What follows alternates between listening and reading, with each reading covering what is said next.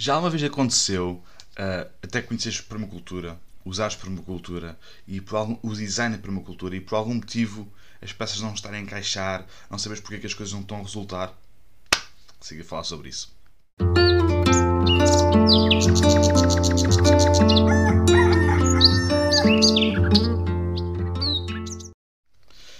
Bom dia a todos, aqui fala o Pipo do Projeto Liberta-te e bem-vindos a mais um episódio do podcast Desperta-te. Cá estamos nós para mais um podcast matinal para vocês. Uh, hoje vamos falar acerca de um tema, sempre com temas relevantes uh, à situação atual, pelo menos para mim, e eu acho que este, e relaciona com a sustentabilidade e com a permacultura, hoje vamos falar acerca disto, vamos falar acerca de um, uh, o design da permacultura e o, o que parece não estar a funcionar. O que parece não estar a funcionar, ok? Porque dentro da permacultura existem. Malta, antes de mais, quero-vos dizer que podem deixar comentários. Uh, vocês podem. podem uh, a malta do YouTube também está a ver isto. Também pode comentar aqui no chat. Eu estou aqui nos dois lados para ver as vossas perguntas, se vocês quiserem. E siga então a falar sobre isso. Então, o design da permacultura não é mais do que uh, juntar elementos que te sirvam a ti para que cries um ecossistema que seja regenerativo e que te possa, uh, que possa suprimir as tuas necessidades. Ou seja, nós estamos num terreno, nós precisamos de uma casa, precisamos de, um, de comida, precisamos de água, precisamos de energia. Okay? E isso tudo, precisamos da parte social, precisamos de muitas coisas. De, dentro da, se nós formos bem a ver, nós precisamos de muitas coisas. Quer dizer que tudo isto que está a envolver uh, o nosso mundo uh, convém que esteja interligado uh, de alguma maneira. Né? E a permacultura vem suprimir isso. É? Vem, vem, é, é uma forma de design, uma forma de desenhar um estilo de vida, um ecossistema sustentável, regenerativo, para que tu possas ter aquilo que tu, que tu queres, aquilo que, aquilo que faz sentido para ti, aquilo que tu necessitas, ou aquilo. Não, não interessa se sejam coisas mais. Uh, não vou dizer supérfluas, porque toda a gente pode se alimentar a, a, a batatas e feijões e couves. Mas se tu quiseres ter cenouras, se quiseres ter outras frutas, mais por exemplo, uh, frutas, talvez até plantas exóticas, Epá, é interessante. Se for, o teu, se for o teu interesse, uh, siga. Vamos arranjar maneira de colocar isto no, no, teu sistema, no teu design, para que tu te sintas bem. Porque o, o ponto disto, a necessidade, a necessidade que eu vejo da permacultura, é que nós consigamos ter as nossas necessidades, uh, as nossas, nós vivemos satisfeitos é? Vivemos felizes com aquilo que nós queremos sem estar a destruir o planeta. Porque a maior parte das vezes nós temos um capricho, temos uma, uma coisa que realmente nós não precisamos, mas queremos uh, e, e, poder, e pode ser uma coisa válida, okay? não, tem, não temos que também viver como robôs só com, só com a comida contada. Podemos viver uh, uma vida abundante. Com isto dito, uh, nós dentro da, da permacultura nós os permacultores é muito é muito redundante né? Uh, todos nós somos permacultores. Eu acho que sim, todos nós estamos à procura disto. Só que dentro da permacultura existem sistemas e técnicas e ferramentas que nos permitem ligar estes pontinhos e fazer estas coisas acontecerem. ok?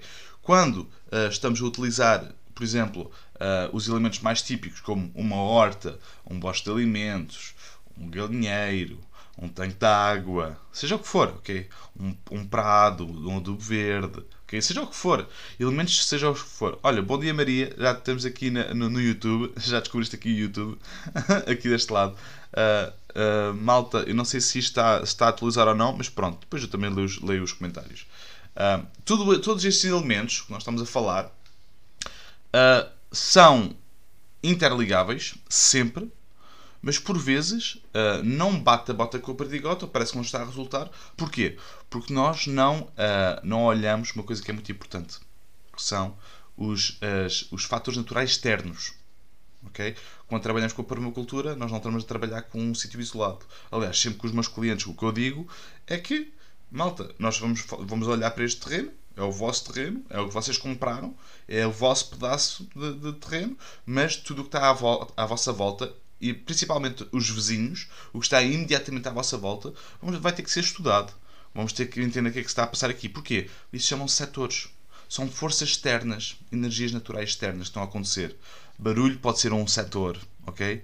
Pessoas estão sempre, imagina que estão, estão pessoas sempre a fazer festas ao lado. É um setor. Ruído, pode haver ruído se não for uma coisa que tu gostes, ok? Pode, podem haver N coisas a acontecer. Podem haver ventos fortes, é um setor muito típico. O setor sol, por onde é que passa o sol, qual é, é o posicionamento relativo do teu terreno com o sol. não é? se tens vários, se tens vários, se tens vários pontos de, de, de vários microclimas, não é? Como é que esses microclimas estão a ser designados? Qual é que é a passagem da água?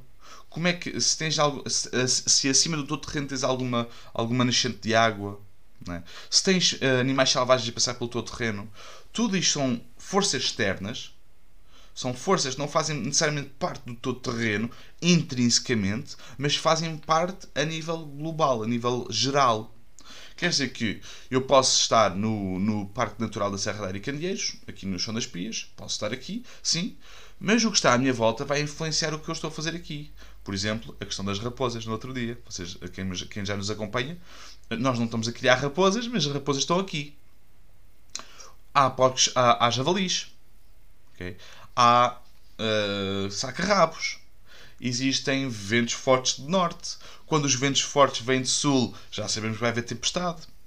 Existem pequenos, uh, pequenos uh, índices do, destes, destes movimentos naturais, destas forças externas, que nos indicam o que é que vai acontecer naturalmente no nosso terreno. Quer dizer que, por exemplo, uma coisa tão simples quanto o Pipo, ano passado, quis, uh, quis colocar o milho fora da zona da horta de anuais e quis pôr no posto de alimentos, mas o bosque de alimentos, eu, onde eu o pus, tinha uma grande barreira de ciprestes a proteger os ventos de norte. Lá está. Só que o problema é que o milho é polinizado com vento. Estão vendo que isto foi dar? Quer dizer que todo o milho que eu poderia ter tido, não o tive, porque eu coloquei no, um elemento no sítio errado. E o design em permacultura vem suprimir isto. Vem dizer, olha, não pode, se calhar não era, boa, não era boa ideia pôr isto aqui, porque... Pumba porque se calhar não vais ter milho. Como o milho é polinizado com o vento e estás a pôr isso logo à frente de uma barreira de vento, se calhar não vais ter milho. Ou vais ter muito pouco, ou vai ser mal polinizado. N coisas assim. N pontos assim. E isso normalmente é uma das coisas que, uh, que, que, parece não fazer diferença nenhuma, mas está a, está a fazer com que o teu projeto, com que o, teu, o design da permacultura não esteja a resultar tão bem, porque uh, não estás a estudar bem os elementos, e isso acontece com toda a gente, não estou a dizer que és tu, toda a gente, nós, todas, todos os permacultores uh, passam por isto, ninguém é perfeito. Nós temos que estudar, e aliás, um dos nossos maiores trabalhos e, e maiores trabalhos mentais na, nos desenhos da permacultura que fazemos para outras pessoas é mesmo passar pelos detalhes todos para vermos se não há pontas soltas e se não há elementos a, a cruzarem-se de uma forma negativa. Okay? Um, isso, é que dá, isso é realmente é que dá trabalho. Aquele trabalho, o, o diabo está nos detalhes, não é? Portanto, uh, quando nós estamos a falar acerca de, de design em permacultura, estamos a falar em setores, estamos a falar em zonas, estamos a falar em elementos. As zonas, uh, por, olha, outro, outro que, é, que é, uma boa, é uma boa, um bom exemplo. O galinheiro é um, é um sítio de acesso geral, uh, regular. Vamos lá regularmente todos os dias, vamos lá abrir as galinhas, vamos lá, se for um trator de galinhas, vamos, vamos, vamos, vamos alterar o, o trator de galinhas de sítio, não é? vamos movimentar aquela, as galinhas, não é? Ou, ou vamos, dar, vamos alimentar as galinhas, vamos, vamos interagir com as galinhas todos os dias. É zona 1, não é? É uma zona 1, máximo 2, é aquela zona imediata, quase da casa. Ser, ou pelo menos uma zona onde nós passamos todos os dias. Não quer dizer que tenha que ser logo à porta da nossa casa, mas tem que ser uma zona onde a gente passa todos os dias naturalmente. Senão, ao longo do tempo, vai ficando cada vez menos uh, uh, interessante e apelativo nós estamos lá e vai se tornar um esforço. E nós não queremos. O, o, o, oposto do design da permacultura é, é criarmos esforços.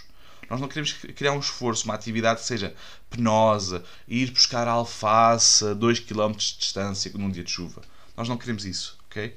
Nós, não, nós queremos fazer um desenho em que seja uma coisa que as pessoas. É quase. Eu, apesar de perceber muito pouco disso, é quase como o Feng Shui. Não é? É, quase por, é por aí. É criar um design Feng Shui do, do nosso, da nossa propriedade. De um, um desenho que seja. Uh, que faça sentido para nós, que nos, que nos sirva, mas que também não nos chateie, uh, não nos dê mais trabalho do que é necessário. Ok? Por exemplo, o galinheiro.